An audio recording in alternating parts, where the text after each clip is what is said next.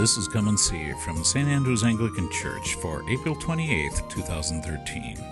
The Gospel is taken from the book of John, chapter 13, verses 31 through 35. The message is by Father Ron Baird.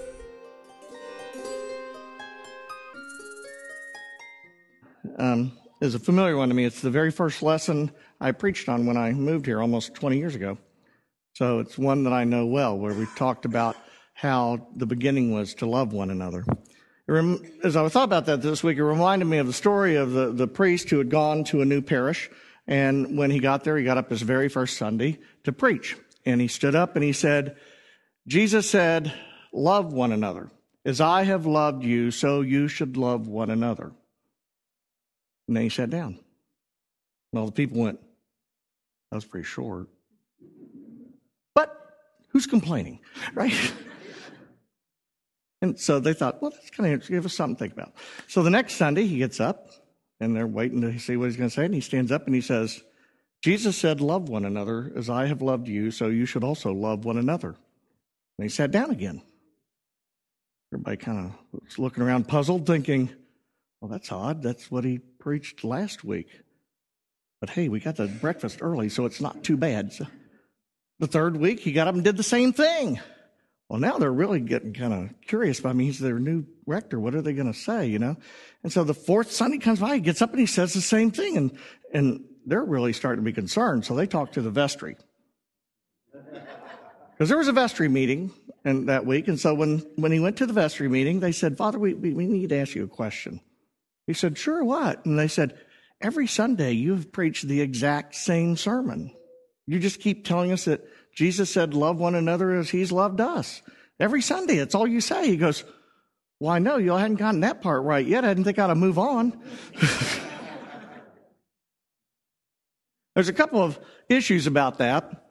Um, one is that it's sad that he's right, that all too often the church doesn't get that right at all. Um, we totally miss the point and we kind of skim over it. God says, Love everybody, so that means I don't really have to worry about it.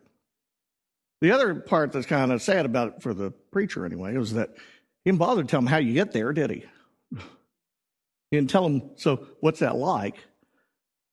And to do that, you really need to kind of unpack what the story is, telling us. If, if you remember here that a couple of weeks ago, Jesus was, had seen uh, Peter after the resurrection. And he says to him, Peter, do you love me? Do you remember that story? And in that, he he's using a different word for love than what the word that Peter is using is. The word that Jesus is using is agape, to self sacrifice, to give over totally. And Peter, in responding to him, telling him that he, he does love him, is using the word philia, which is about how he feels about Jesus. The word agape really is not about how you feel, it's about what you are willing to give. It's not a feeling at all, it's an action. Matter of fact, a lot of times it's described as love in action.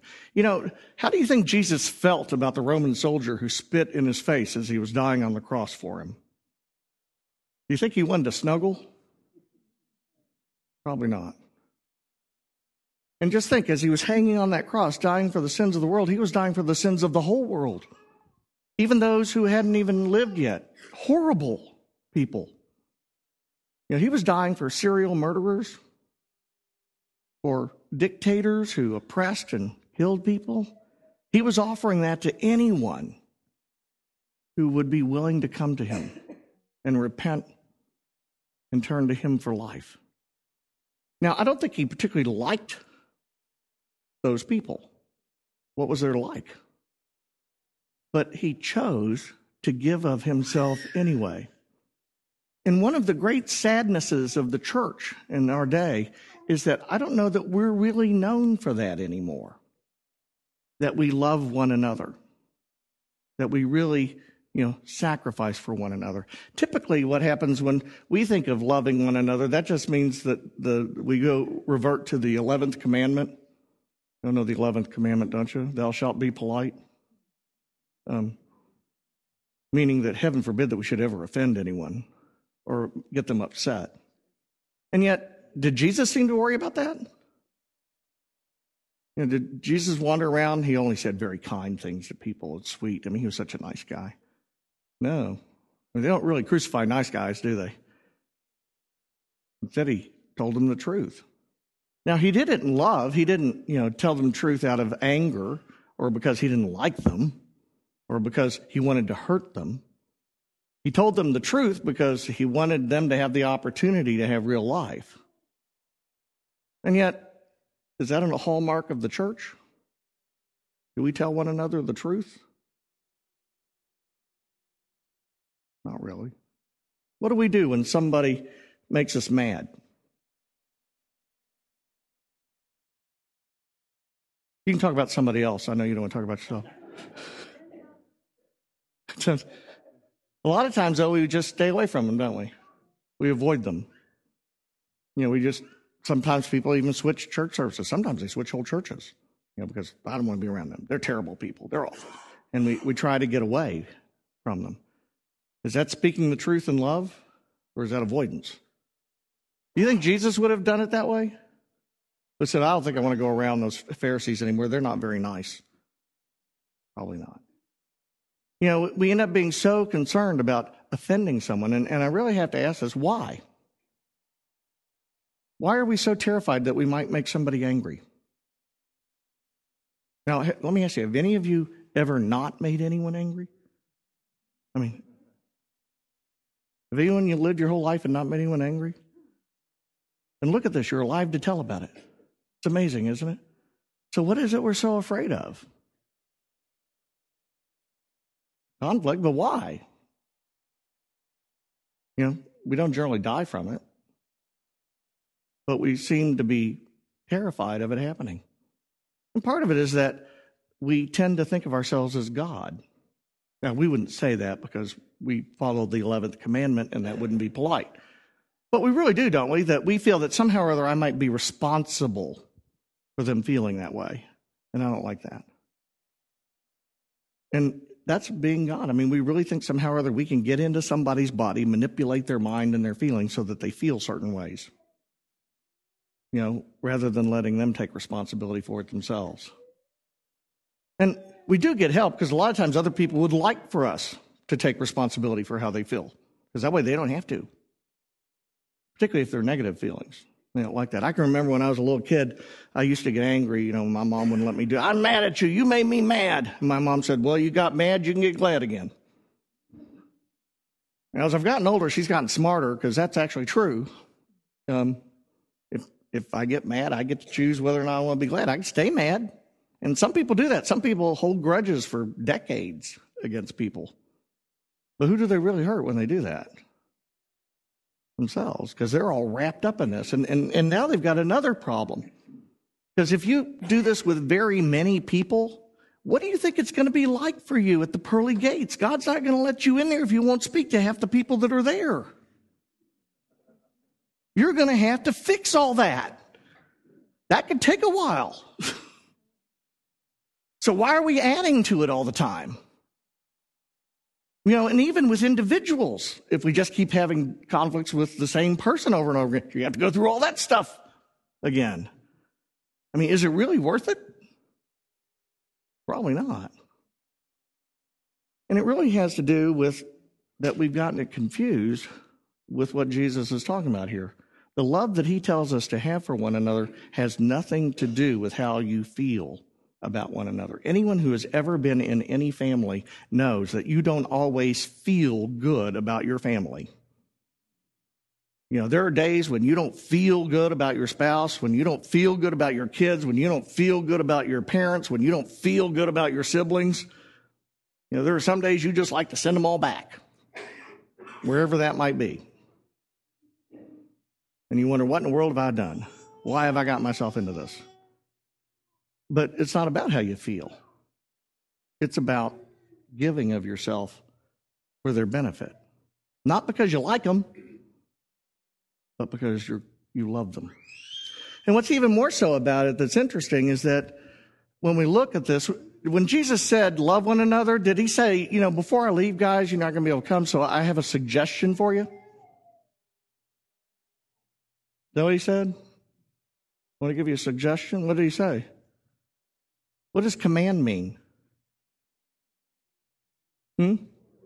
You order. So just think about it. Every time that you decide to write somebody off, you're defying Jesus Christ himself.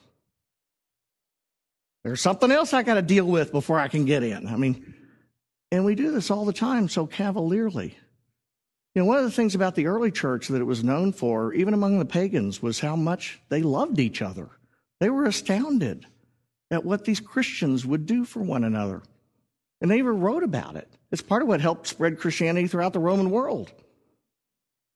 Do you think that's what Christianity is really known for today? Is how much we love one another?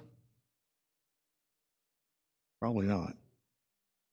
If you talk to a person who doesn't go to church and doesn't want to go to church, I don't think their first thought about the church was, man, you go there and they truly care about you deeply. And they care about you no matter where you come from. They love you. That doesn't really happen, does it? So is it any wonder that people no longer know that we're his disciples? You know, how can they? We don't even get along with each other. And yet he says clearly in this passage that that will be the hallmark by which people will know that we follow Jesus because we do what he ordered us to do. We love one another. And when we love one another, it doesn't mean we have to like each other. You know, there are some of you who, quite honestly, are easier to like than others. Some of you might think that way about me, but that's only because you don't know me very well.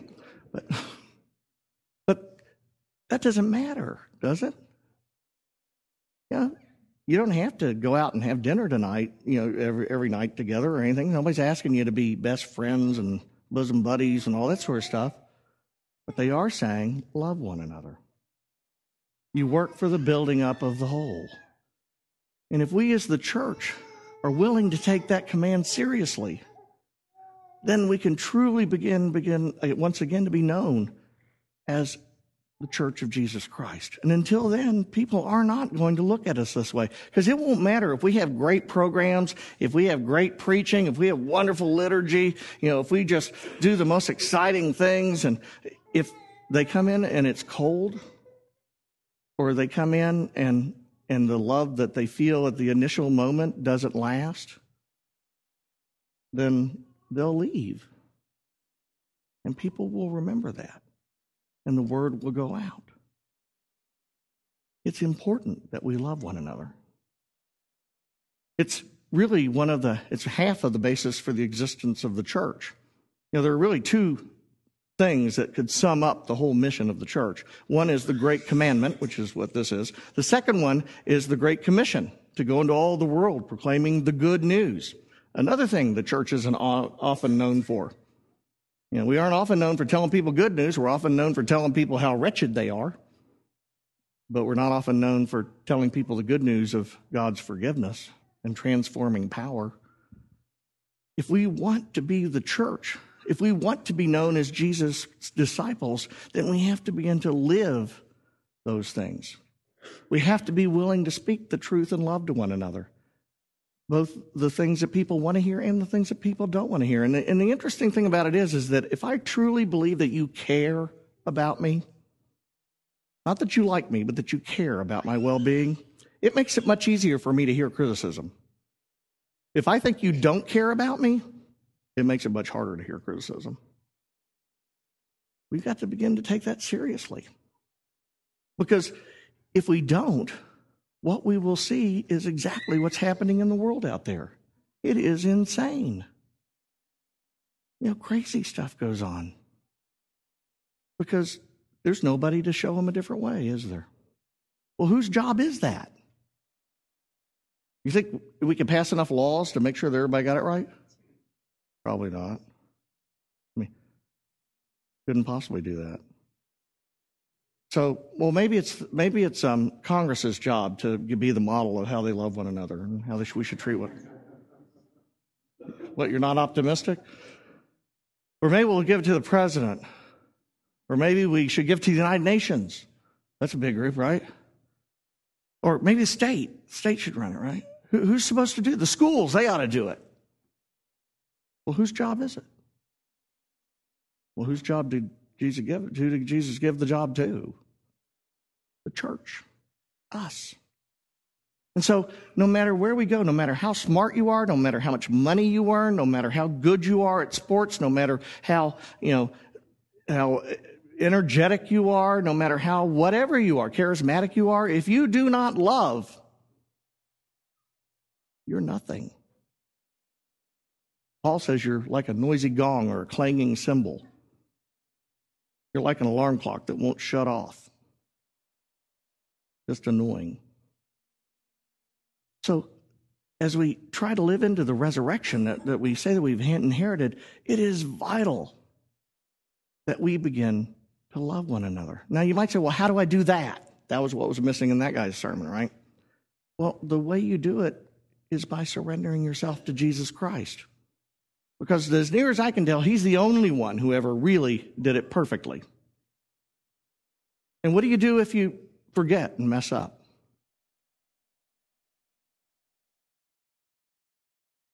Turn around, come back, do it again. I guess you could say, oh, well, I didn't make it, so now I'm going to go out and be mean to people. That would be helpful. Yesterday, I pulled out of the uh, St. Luke's Ministry Center leaving the synod. And as I was pulling out, I, the guy was coming up the road real fast, and I didn't really realize how fast he was coming. So when I pulled out, he was about ran over me um, in the car. Well, first thing he did was lay on the horn as loud as he possibly could, because that seems to be a popular driving method up here. Um, but and then he's sitting and I look in my mirror, and he's um, he's giving me a one fingered salute.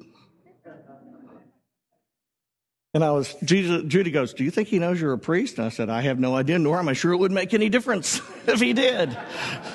and what was really hilarious about it was that he was flying up this road, and I got three car lengths before I had to stop because traffic was backed up.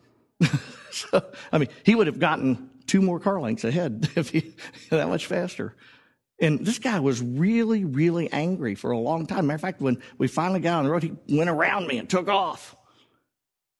And I thought, gee, you know, is life really that hard, buddy? Is it really that important? I don't know if he ever saw I was a priest, nor do I know if he would have cared. But should it matter?